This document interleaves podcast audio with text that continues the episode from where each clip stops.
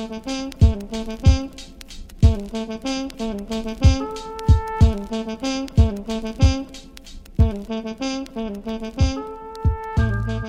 and welcome to the Hail Maryland podcast. My name is Varun Shankar. Joining me, as always, is Jacob Steinberg. All right, guys. Uh, it's been a long time since Maryland played a football game, and a lot has changed for me and Jacob. We're gonna have to make some changes to the podcast just because of the workload. Obviously, no, it's like finals time coming up, but also Jacob and I are also adding on another beat to our coverage. I'm going to be covering women's basketball for the Diamondback this year. He's covering men's basketball uh, for WMUC Sports. So we're really busy to say the least. And so um, we're going to be changing up the podcast just a little bit, not too much. You're still going to get two pods a week, and there's still going to be, you know, talking about the X factors, doing the behind enemy lines. They're just going to be a little bit shorter and maybe even like just like a little bit looser, especially the uh, the post game ones. So it, Maryland has a great opportunity this week against a really good Indiana team to really establish themselves. Jacob, how are you, and what are you thinking about this matchup?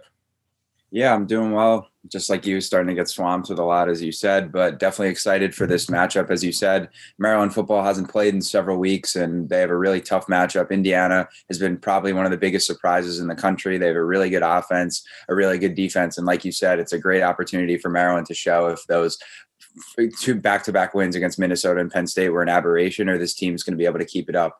And they're going to be missing a lot of players, considering the reason they missed the past two weeks was because of a COVID outbreak. So it's definitely going to be interesting to see how they come out and play tomorrow.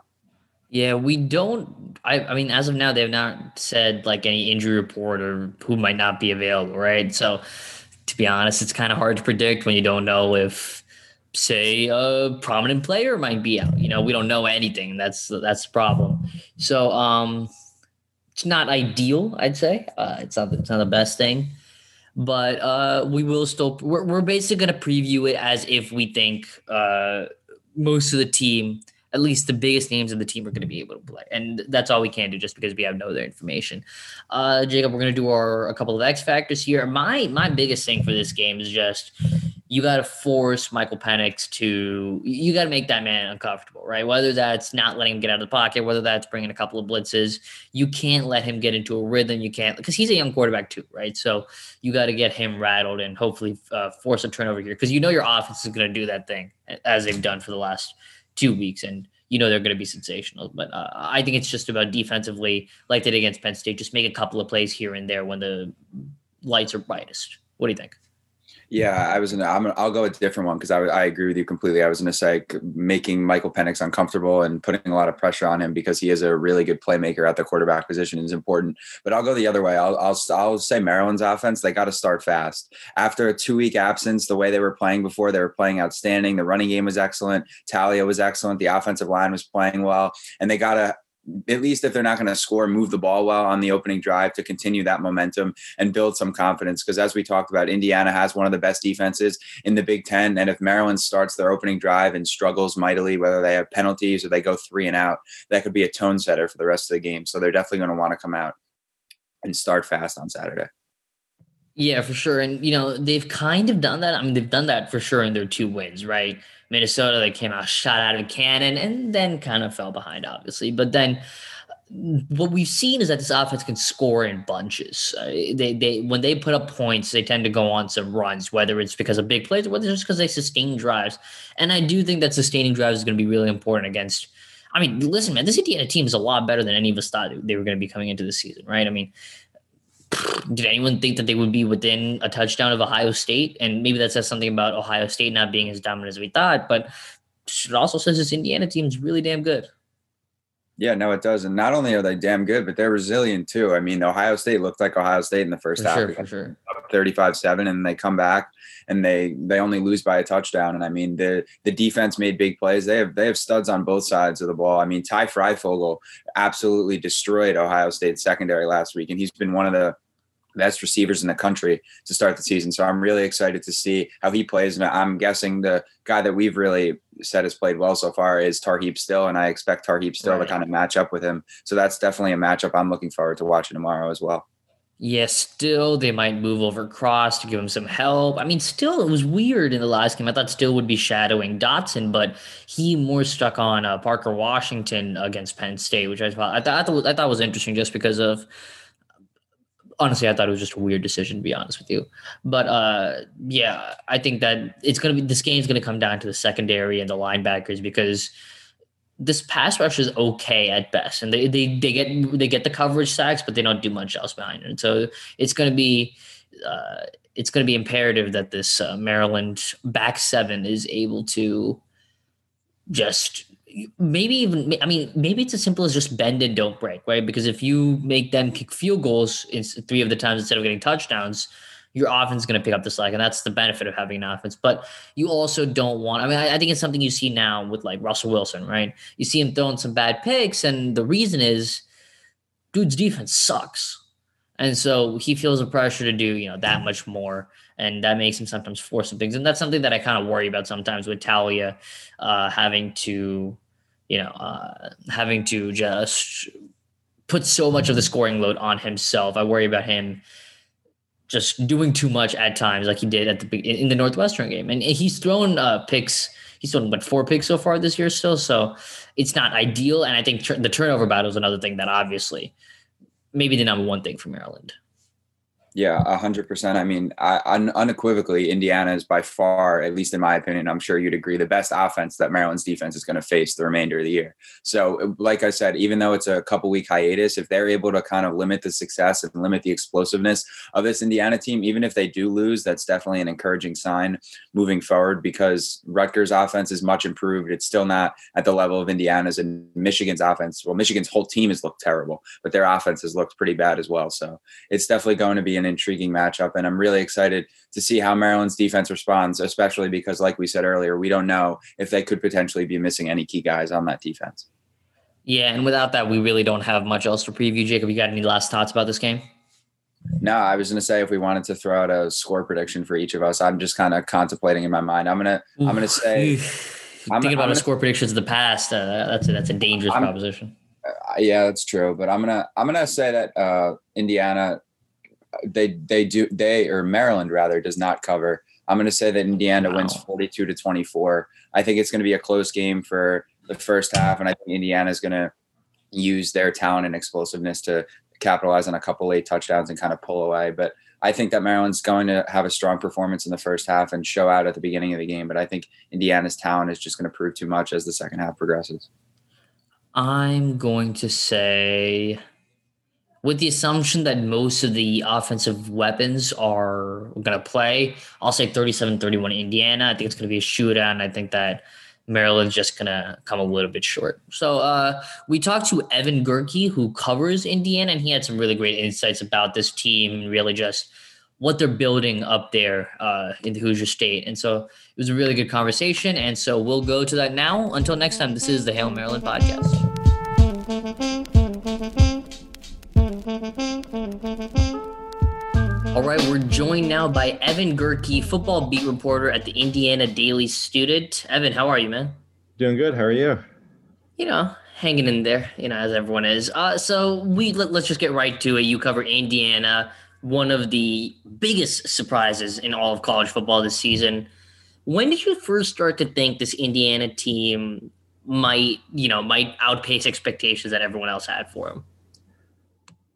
It kind of started last season as they made the bowl game for you know one of the first times in a few years. They have not had a great you know program history. IU has the most losses among all college football teams. Um, the real moment this season where you could tell something was going to be different was that final play against Penn State, where Michael Penix dove into the pylon and you know they they called it good. Um, whether or not you think he actually made it or not, it counted, and they won that game their first win versus a top 10 team since 1987. And that really showed there were expectations in Bloomington. Tom Allen holds his program in high esteem, um, but that really showed that this team can actually compete this season. And I'm glad you brought up Tom Allen because I wanted to talk a little bit about him. I mean, for people outside the program that don't necessarily know him as well, he's always very energetic and charismatic on the sideline, which has been a key theme. So, has it kind of surprised you how much the team has kind of become an embodiment of him as in years past when Indiana was successful, but not as successful as they've been so far this year? Uh, it's definitely all on Tom Allen. They are 100% bought into this program, into the dream that Tom Allen has sold them. Um, his motto, LEO, love each other. He lives it every day. And you can tell in his press conferences that when he's talking about that, he genuinely means it. And he genuinely believes that this IU program can become, you know, a perennial contender in the Big Ten, which is something that for most people who are familiar with IU football is an insane thought.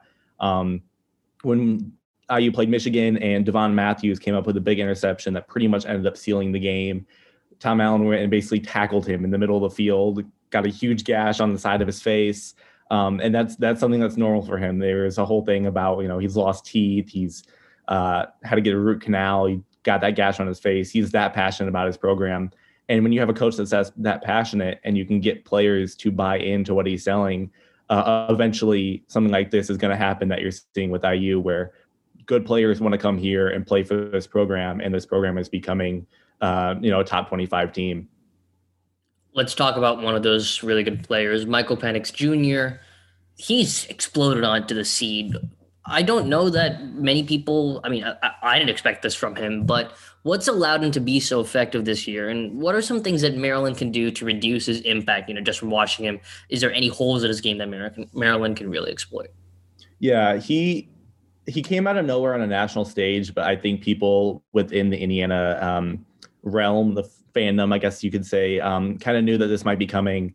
Uh, last season, Peyton Ramsey, who's at Northwestern now, was our main quarterback, but uh, Penix actually beat him out for a starting role until he got injured, I believe, against Penn State early on in the season.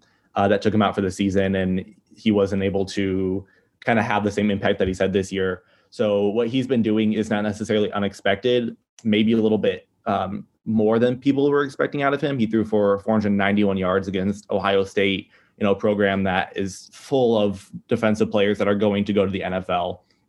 And that really kind of put him on the national stage because people have seen how well he can perform against teams like that. Um, but he he definitely he ha- does have some holes. Um, his completion rates haven't been maybe as high as people would want them but he is a very intelligent quarterback and he will stay in the pocket and go through all of his reads until he finds someone. He has so many targets that that is really the secret is to manage to limit. If you can limit all of those targets, um, you're going to really have a tough time for IU for winning that game. But the issue is because there are so many targets, he could, you know, if he doesn't find it his first or second, he can go to his third or fourth and still turn out a big play. And continuing on the theme of the offense, another guy that I want to ask you about is Ty Fryfogle, who's obviously developed into one of the, not only the best receivers in the Big Ten, but the best receivers in the nation. So entering this year, did you and a lot of people around IU have large expectations for him and expect him to make a big jump, or has it surprised you how well he's played so far this season? Yeah, I can't speak for other people, but for me, it's definitely been a surprise to see how well he's performed. Um, and maybe this is because he wasn't necessarily Ramsey's favorite target last season but uh, Whop Philyor is the kind of the guy I expected to be that number one receiver, turning in 150, 200 yards. Um, it turned out to be Fryfogle, uh, even though Whop had, I think he had over 100, I think, in the first couple games. But he's, you know, he's the balls he catches are actually almost insane sometimes. I mean, he goes up, he gets things that he shouldn't make.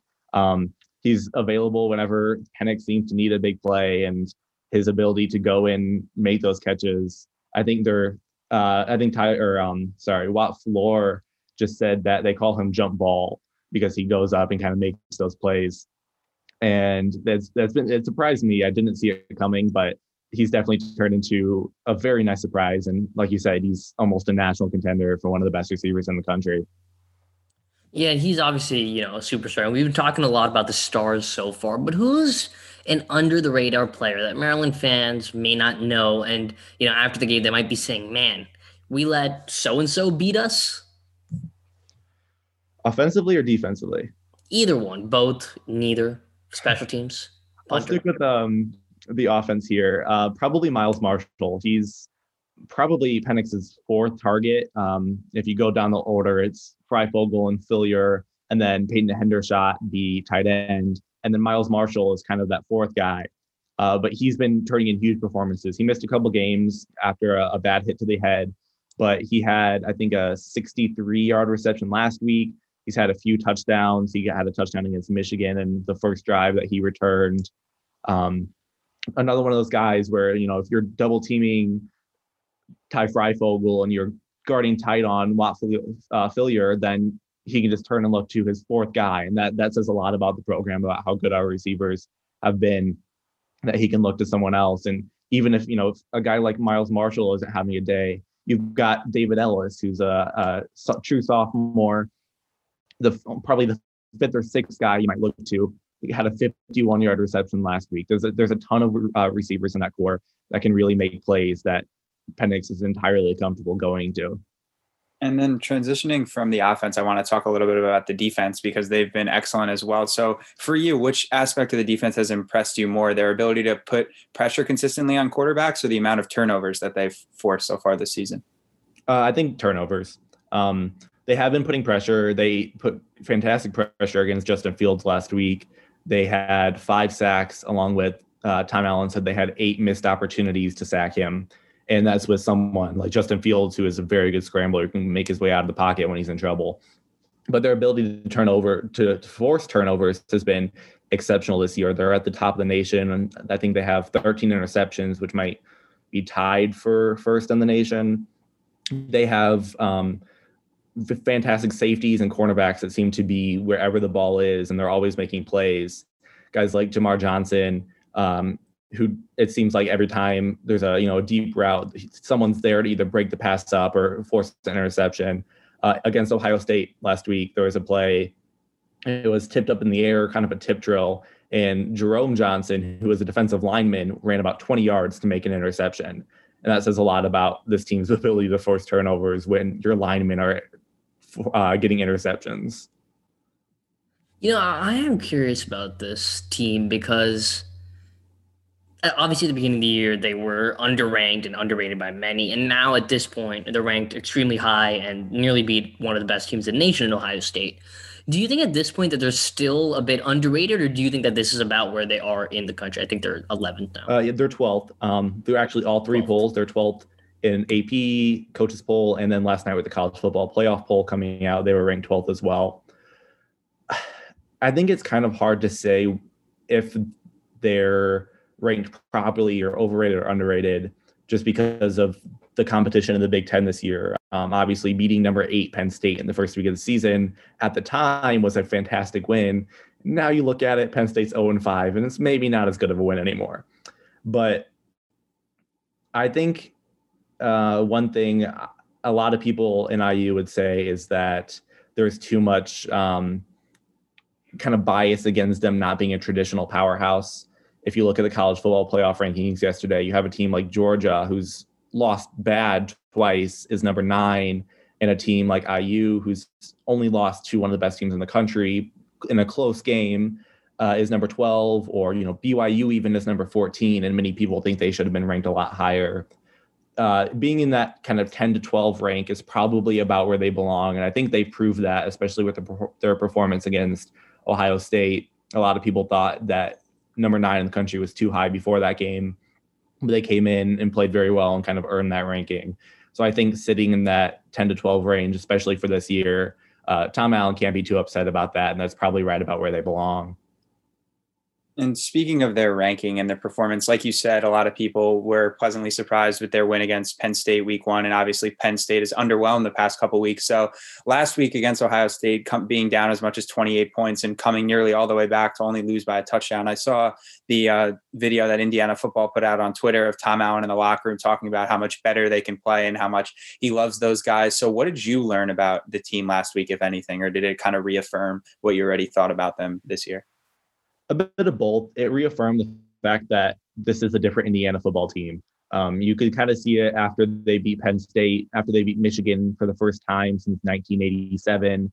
Um, we haven't beat Ohio State since 80, I think it's also 1987.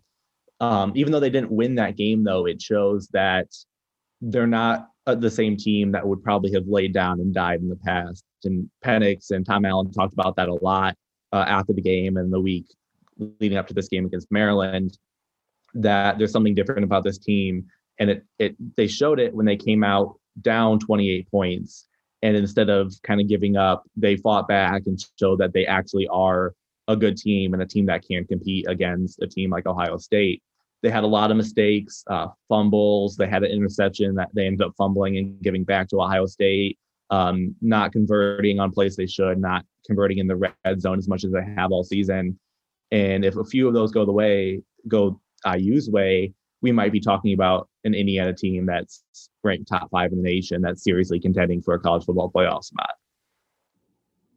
You did talk about a little bit of their miscues and the mistake mistakes there. Um, Maryland's going to come in uh, obviously as like a pretty big underdog. Do you think that they like what's the weakness of this Indiana team that they really need to exploit if they're going to have a chance at pulling off this upset? I would say, hmm, that's kind of, kind of a tough question. Let me think about that for a second. Um, I think it's very possible that just in general, Indiana can underestimate this Maryland team that they haven't seen as much as they maybe would have liked to by this point in the season. They need to, if Maryland wants to win, they need to attack on deep or on offense and kind of break up that pattern of interceptions and turnovers. That's been one of the driving forces for IU this season is being able to force turnovers and get points off turnovers. They have 53 on the year and even without being able to convert on four turn- turnovers against Ohio State.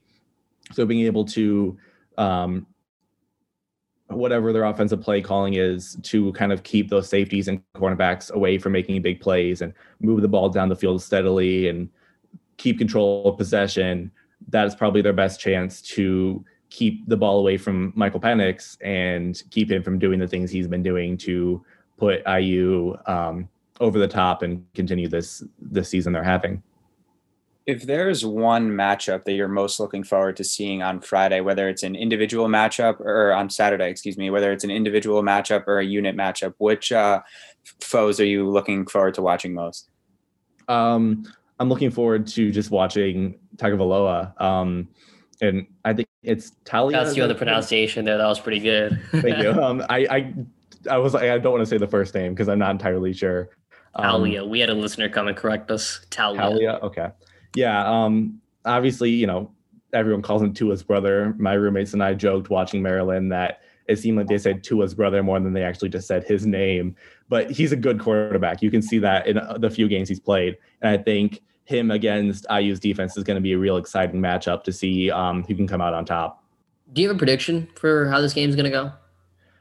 I think um, IU is going to continue doing what they have all season, uh, letting Michael Penix run their offense and staying solid on defense with guys. I mean, we haven't even talked about guys like Micah McFadden, who in the linebacker position, who has been absolutely incredible this year in stopping the run game. Um, they're, I think they gave up 13 yards rushing against Michigan. They gave up uh, 90 against Rutgers, I believe. Um, they've been very good at stuff like that. So I think as long as they can, can continue that trend, um, this game's going to go the way IU wants it to go in the way that things have been going for all this season. If I had to predict a score, I think I would say um, 35 24. All right. Uh, basically, every single guest we've had has been way off with the predictions they've given first week. I mean, same for me and Jacob. Jacob and I have been uh, horrible with our predictions, but we're hoping to do better this week. Thank you so much, Evan. Where can people find you on Twitter, and where can they find your work? Uh, my Twitter is just my name at Evan Gerike, G E R I K E. Um, if you want to read my work, it is at Indiana Student, or sorry, Indiana Daily Student at idsnews.com. Uh, we do midweek stuff, except this week we're off for Thanksgiving. But um, I'll have a recap after the game, and um, me and my other beat reporters are going to be working to get that stuff out. All right. Uh, he's Jacob Steinberg. I'm Varun Shankar. Please rate, review, share, and subscribe to this podcast if you haven't already. We'll most likely be back probably this Sunday after uh, talking about this uh, Maryland Indiana game. Until then, this is the Hail Maryland podcast.